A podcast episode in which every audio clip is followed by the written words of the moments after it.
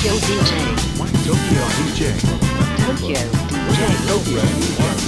Tokyo DJ. Tokyo DJ. どうもこんにちは東京 DJ 部のキットカットと英明です。よろしくお願いしますす。はい、東京 DJ 部レディオ。こちら、えちゃんとやってくださいよーちょっとあの台本がないと喋れないんで、はい、台本をまあちょっとあれどこやったっかなってなってました。はい、東京 DJ ブレディオはクラブミュージックにとどまらず音楽人と、えー音楽と人との接点を増やし DJ カルチャーの理解を皆さんに深めていただくということを目的に活動しています。主な活動内容は、こちら東京 DJ 部レディオということで、えーただいま、ポッドキャスト、あえっ、と、あ、Spotify ポッドキャスト、iTunes ポッドキャスト、アンカー、YouTube、ノート、ミックスクラウドの6種類で視聴ができます。えまた、えー DJ の練習会も開催しておりまして、こちら毎月第1日曜日17時から池袋のバーワンズで開催しております。じゃあ6はい。名限定で、はい6名開催そうですね開催終了ですねはい、そうですね。はい。なので、えーぜひご参加お待ちしております。はい。募集ははい。LINE アット東京 DJ はい部のもので、えー告知をしますのでぜそうですね。ひご登録いただけたらなはい、ます。アットマーク東京 DJ で検索していただければ、はい。見つかりますのでよろしくお願いします。はい。じゃあ、えー最近あったこと、はい。ヒットさんの最近あったこと、はい、私はですね、はい。箱根駅伝をお正月見てたんですけどお。あの今話題になってるみんな同じ靴履いてるじゃねえか説。ベイパーフライ、え、ベベイパーフライで？正しい名前は、ズーム X ベイパーフライネクストパーセントっていう。ネクストパーセント。パーセントって呼んでいいのかちょっとなんか中二病みたいな名前やってますね。そうですね。で、あの私も箱根駅伝をリアルタイム見てたんですけど、はい。ピンクのやつとはい。あと黄色っぽいやつと、はあとオレンジと緑のなんか一足左右色違いみたいなはいやつがあって、であれ実際に色が左右違うオレンジバージョンのやつがはい新しいやつなんですよね。でへー。私この間ナイキに行って試着してみたんですよそんなに走るのが速いなら、はい。ちょっとあの履いた感じも違うんじゃないかなと思って試着してみたんですけど、はい。これはねなんかねつま先立ちしてるような状態になるんですよえなんでもう半分、前に足踏まないとはい。バランス取れないような状態になるんで必然と足が前に出ちゃうんですよへでそれでいてあの上の部分っていうんですか甲の部分？ー。はい。甲の部分が本当にもう皮膚のようにですね薄くてですねあのこう靴靴なのかっていう、はいすごいテクノロジーを感じて、はい。特殊素材みたいな感じなんですか？う？ん、なんかね薄いフィルムのような、はいちょっとザラッとはしてるんですけどなんか釈迦パンのちょっと硬いバージョンみたいなはい。感じですごく軽かったんですよ。はい。でこれはあのランニングする人だったら絶対に違いを感じるだろうなって思って結局はいちょっとお値段が高かったんで買わなかったんですけども、はい実際今あのナイキのサイトで見るとはい3万250円税込みっていう。えー。価格でランニングシューズですよね。ランニングシューズで3万250円は結構本気の人じゃないとなかなか手が出ないですね。ですね、はいでもなんかこれ実際もう本当に競技で使っていいのかどうかみたいなところを今議論してるみたいで、はい。なんかノーって言われちゃったらこれねせっかくあナイキの開発の人たちがすごいアイテムを作ったのに、はい。なんか禁止されたらやっぱりちょっとねなんかかわしかわいそうっていうか悲しい結果になっちゃうのかななんて思ったりしててこれはね本当にすごいと思いましたよ履いて。えー。で実際これ、はいあの青山学院が優勝したじゃないですかはい。でも青山学院ってアディダスとユニフォーム契約してるんですよあ、そうなん。なのにはい。ほとんどがナイキの靴履いてたっていうことが何を示すかってことなんですよね でもあの、はい優勝の発表の時ははい履き替えてましたね、あ、え、そういう感じなんですか？ちょっとやっぱ非公式な感じなんですやっぱりい。やあの別に多分靴をそれはか協賛してもらってるから履かなきゃいけないっていうことはないと思うんですけども、はい一応やっぱりこうアディダスと契約してるんでねそこはこうへえ。そういう感じでまあ私はあの、はい。箱根駅伝をこう毎年見てるわけじゃないので、はい。今年はそこがちょっと気になって。え うん、このスニーカーは結構議論の的になるんじゃないかな。みたいな新記録いっぱい出てますからね今回これ履いたことによって。ーそうですね、はい。なんかあのーちょうどそれでそのアディダスの社員っていう人が、はい。なんかな社員を名乗る人がツイッターではい。こうこのその要は今もうナイキがもはいう独占状態みたいになってることについて、はい。その規制をかけるか否かみたいなその議論について、はい。そのアディダス的にはまあ言ったら規制してくれた方がはい。まあ、うまあありがたいというか。そのね。ラライバル社なんでライバル社なんでライバル社のその靴が規制される方がありがたいって思いがちなんですけど、はい。その社員を名乗る人がいやなんかそれで規制されてもなんかその納得いかないみたいな。おこっちもそのナイキを超えるために靴作ってるからなんかその相手がそういう規制かかったことでこっちのうちの靴がはい。なんかいいみたいになってもうそれはぎなんか科学の発展とか技術の発展を阻害してるだけでなんかそれはなんかその納得いかないっていうあーでもすごいわかりますね、はい。なんか一概には言えないけど、はい。でもなんか開発者の側すると、はい。なんかいいもの作ってんのに、はい。なんかそれ禁止されちゃうっていうのはすごく残念だなって思うんだってでしょうね。記録出すために靴作ってんのに、ね。記録出して靴がダメってなったらもうほどほどのやつしか作れないじゃないですかっていう ね。まあいや確かに。意見で確かにっていう結構、まあ、賛同する声があったっていう、いやそりゃそうですよね、で実際箱根のあの駅伝に出た選手210名の中のはい。177名がこのズーム X ベイパーフライネクストパーセントっていうやつを履いてる。そんなにいたんですか177人ですよ。すごくないですか？どえらいですね。いやもうほとんどですよ。独占状態ですねほんまに。いやでもやっぱ違うなって思ったんでしょうね選手たちもいいタイム出るなっていうのが実際練習中にもあったんだと思いますし。ーもうなんか形がそもそもなんか全然違いまえすね。全然違いますね。で結構ソール厚いんですよあれ、はい。軽いんですけど結構厚くて、はい、だって厚底って書かれてますもんね。なんかニュースとかでは。厚底シューズみたいな。懐かしいですね。90年代みたいな。ギャルかな。みたいなそうそうそうはい、はい。じゃあまあ今日はそのぐらいにしときましょうか。はい。じゃあ今日のテーマに移りたいと思います。はい。はい。今日のテーマよくわからない言葉グルーブとはパート2 イエイ。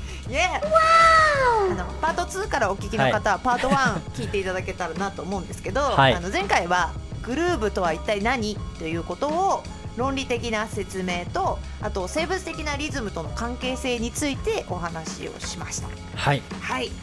で今回はですね日本におけるグルーブの研究結果っていうのをまずはご紹介したいと思うんですけれどもはい川瀬さんっていう方がすごくこのグルーブ研究されていてで、えーグルーブの概念の総括とグルーブの定量的測定を聴衆実験と演奏実験を通じて行っているそうなんですよ。えちょっと難いしいんですけれども、はいはい、で以下の4点が研究の主な結果であるというふうにウェブ上に記載されていたのでご紹介したいと思います。まず、はい。第1用語としてのグルーブは2000年頃から広く使われ始めた。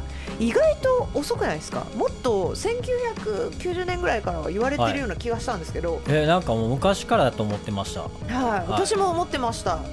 でも結構最近なんだなというふうにへえ知りましたね、で第2日本におけるグルーブの概念や語義をアンケートや先行研究をもとに探りました。その結果体の動きやテンポ低音の強調一体感などと関係していたそうなんですよ、はい。なんかわかりますよね。はい。うん。それがなんかえ、うん。いやそんなことないって感じではないです、はい、そうですね。で第3番目は音楽聴衆の実験を通じてグルーブがどのような感覚と近いかを調べました。その結果関係が深かったのはノリや一体感。あと心が弾むとかテンポが速い体でリズムを感じられるなどであったそうなんですよ、はい。確かにスローなテンポだとグルーブってあんま感じないんですよね。うん、チルって感じですね、ですよね、はいなんかうんハウスは 120bpm ぐらいがちょうどなんかグルービーなはい。感じ、、なんか心臓の鼓動が60でそれの倍数がなんか心地いいって聞いたことがあるんですけど、なんか心拍数と関係してそうですねグルそうでーブって。すね。なんか有機的っていうさあの前回の話にも通ずるかなと思いますはい第4番目はドラム演奏の実験では楽譜から数ミリ秒程度のズレと特定のテンポによってグルーブが感じられるとされました。でなお近年はグルーブ研究が国際史を中心に盛んに行われているそうなんですよ。はい。で最新の研究動向を踏まえた先行研究はグルーヴ感についての資料に網羅されているというふうに言われています。なのでウェブ上とか探すと新しい研究結果が出るとちょっと論文とかも残ってたりとかしてはい。あの探るといろんな情報出てきますね。はい。グルーブってなんか一概に言葉として使ってましたけどいろいろ掘り下げてみると発見がいろいろあって。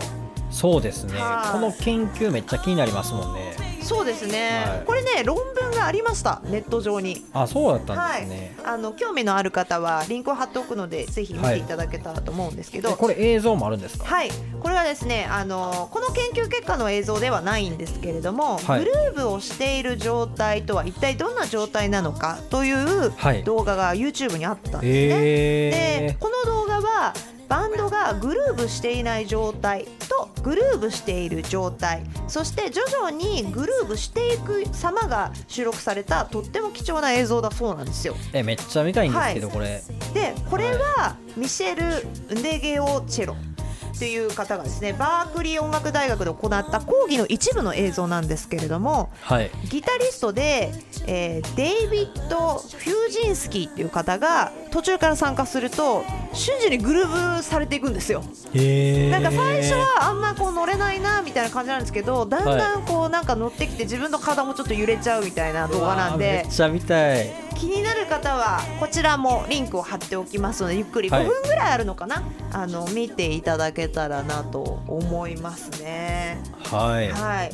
でグルーブとは前回バー、えっと、パート1でもご紹介しましたけど出すものじゃなくて無意識に出てしまうものっていう風にねうん。あの定義されてたと思うんですよ。はいで人間の生理的な運動行為に近いまでに熟練した演奏において無意識的に出る有機的なリズムの揺らぎがもたらすリズム感で、えー1980年代にローランド社より発売されたあのリズムマシン TR808 有名なやつですね。はい、はい。これハウスとかテクノやってる人は結構この音をいまだに使って曲を作ったりとですよね。かそこも伝説のリズムマシンと言われているんですけれども、1曲分のリズムを自由にプログラムできて音楽シーンに大きな影響を与えたリズムマシンなんですがこれ2019年度に重要科学技術資資料。はいに登録されたそうなんですよ。へーでこの TR808 はフルアナログがゆえにパラメーターの不安定さから従来通りの正確なドラムサウンドを鳴らすことができなかったんですね。で、はい最初はなんだこれあんまり良くないじゃんみたいなそう感じで。です。なんか音もなんかリアリティなくてなはい。んかこき下ろされてたんですよね最初はい。確か。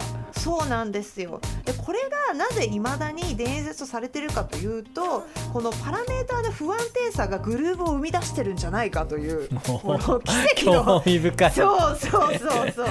へえは、まあ、前回も話しましたけどこうデジタル寄りになってくるはい。ことを追い求めてた1990年代とか、はい。まあ、2000年初頭は、ね。あの求めたんですけど今逆にその人間らしさを求めるっていう時代に変わってきているので、はい。この1980年代ローランド社はより正確なリズムを刻めるものを逆に作り作たかったんだ。のに作れなかったんですね。その当時は。そうなんですよ。でもはい。そのやっぱりアナログな感じが有機的なグルーヴを生み出す機械として重要科学技術史資料になっちゃったんですよ。すごいですよね。しかもこのローランドってはい。ご存知ない方もいらっしゃるかもしれないですけど、はい。普通に日本の会社ですしね。あそうなんですか？私知らなかった。えそうですよ。日本の会社ですよ。えそうなの？知らなかったです、はい。なんであのすごいローランドの元社長はい。さんとかすごいなんかレジェンドみたいなやっぱりこの TR808 いや日を作った人みたすいな。ごいですよね、はい日本の技術ってやっぱすごいんだなと。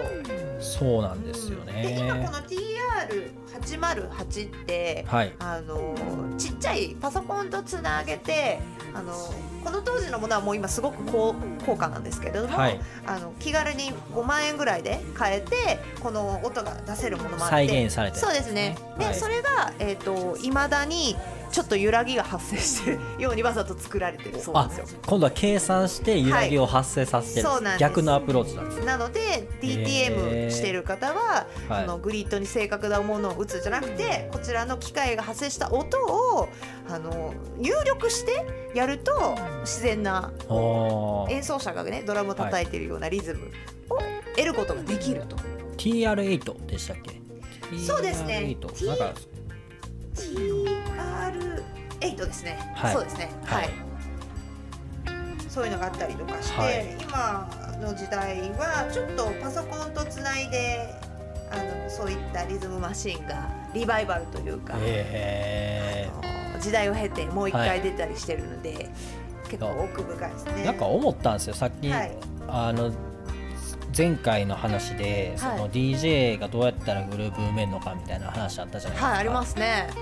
でレレコードで DJ やってる人ってグルーブ生んでるなって思ったりするはい、のは偶然じゃなかったのかなって思ったんですけど、っていう。のはターンテーブルの回転って一定じゃないじゃないですか、はい、CDJ でかけたら一定じゃないですかなんでやっぱこう BPM がパラパラパラパラパラってたあのーなんですよねやっぱモーターの回転ではい。揺れるんで、レコードかけるだけで自然とこう揺らぎが発生してんじゃないかなって思ったんですけど。そうかもしれないですね確かに CDJ とレコードにはそういった違いがありますよはね、い、なんで CDJ の、あのー多分ピッチフェーダーをはい。手でパーって高速で それなんかもう 前後にガーってやったら揺らぎを強制的に発生させられるんじゃないですか、高等テクニックだと思うんですけど初めて見た人は何やってんの人ってなりますけどね。これやばいみたいなちょっとなんかちょっと流行らせたいです どっかで使いたいですこれ。いやちょっと今度あまちゃんやってくださいよ現場で。そうですね。なんかパーやって。え何？スクラッチですか？みたいな。いや面白いですね。旗から聞いてたらあんま違いが分かんないけどこう、はい。ね密かにグルーブをこれで生んでるみたいなね。そうですよね、はい。でも生演奏ってやっぱり正確じゃないじゃないですか、はいそこがやっぱり人間が感じ心地いいと思うのかもしれないですよね。そうですでメねトロノームずっと聞いててもグルービーだと思わないですし。はい。へえいやなんかあれですね。私お皿買うの好きなんですけどはい。こうなんて大量生産ものよりかは職人さんが一個一個作ってもらったものが正確に綺麗な円ではなかったりするんですけど、はい。味わいが深いなっていうのに近いのかなとか思ったりして、なんか全部に通じますよね。そうですね、はい。なんかやっぱり最近は有機的に回帰してるっていうトレンドも踏まえハウスが来るんじゃないですかこれは。私この原稿を調べてる時に、はい。あの差し入れでケーキもらったんですよ。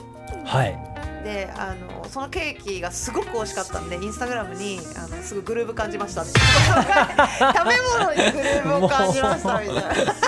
混ざってますね。はいもうこれからどんどん作っていこうと思ってます。投稿見ましたよ。なんでグルーブって言ってんねやろと思ったらそういうことだったんですね。はい、あのちなみにちょっとお店をご紹介しようかなと思うんですけど、はい。ちょっとお待ちください。だからか。えっとパティスリークレヨン、クレヨン。はい、これは轟にあるケーキ屋さんですけど、ト轟っていうだけでちょっとなんかはい。ハイソな感じします。なんかシンプルなショートケーキがむちゃくちゃ美味しくって。ななんだろう食べた人は分かると思うんですけど予想してないグルーブを感じました。ぜひあの轟にそうそう揺らいでたんですよ。本当に。あのこれははい。あの工場で作ってないちゃんと人の心が入ったケーキだっていうふうに感じました。はいちょっとあまちゃんこれからぐちょっとあれですねちょっと女子高生にグルーブっていう言葉を流行らしてほしいですよね、あそうだよね。本当本当超グルーブじゃねえみたいな感じで。流行っちゃっても嫌だな逆に消費されちゃうみたいな。いやなんか廃れちゃうのも嫌な感じがします。ね 確かに。はい。はい。じゃあ次のコーナー行きましょうか。はい。はい。関の曲のコーナー、はい。今日は私のそうですねキットさんのおすすめ曲をかけたいと思います、今日はどんな感じの曲ですかね？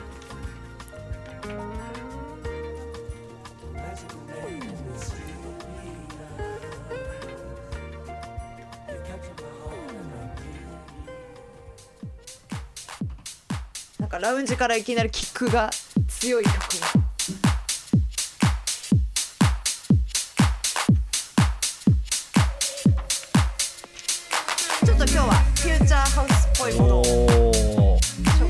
と新しい感じしまはい、すね、私ちょっとなんかハウス大好きなんでちょっとディスコとか古いのを紹介してきましたけど今日は今っぽいやつを。こはい。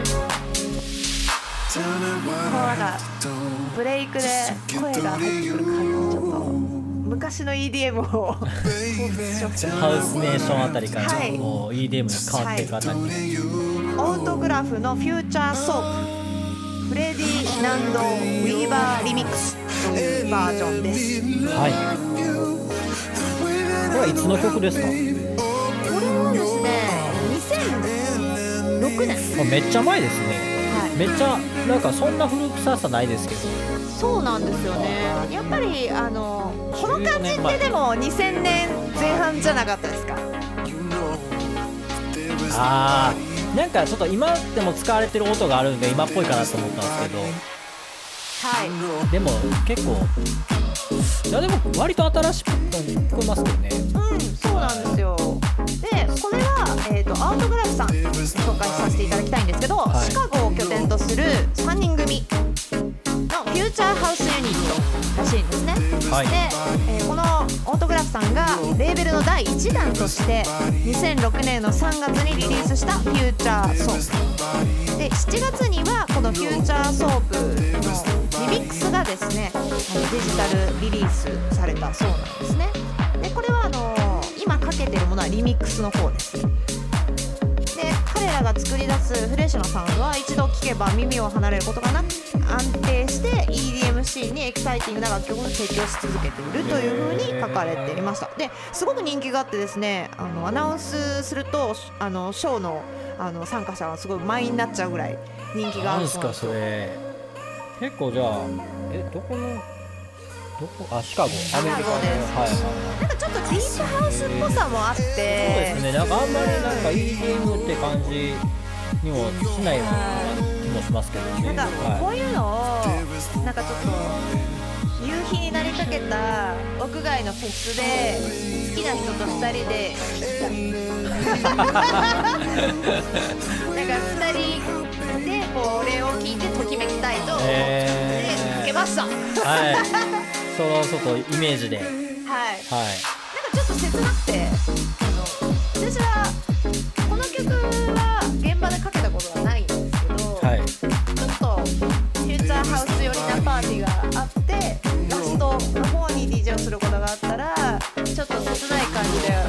終わられるかなっていう選曲でこの曲を。これもあれですか？じゃあ終わりの曲ホルダーに入ってるんですか？そうですね。今日もいい夜だった。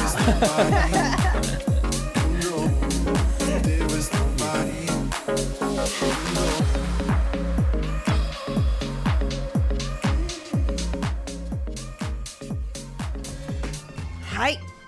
ということで。はい。珍しい感じの、はい。ちょっといつもと違う感じに。はいしたけれども。次のコーナー行きましょう。お便りのコーナー。はい。どうでしょうか？えっと来ておりません。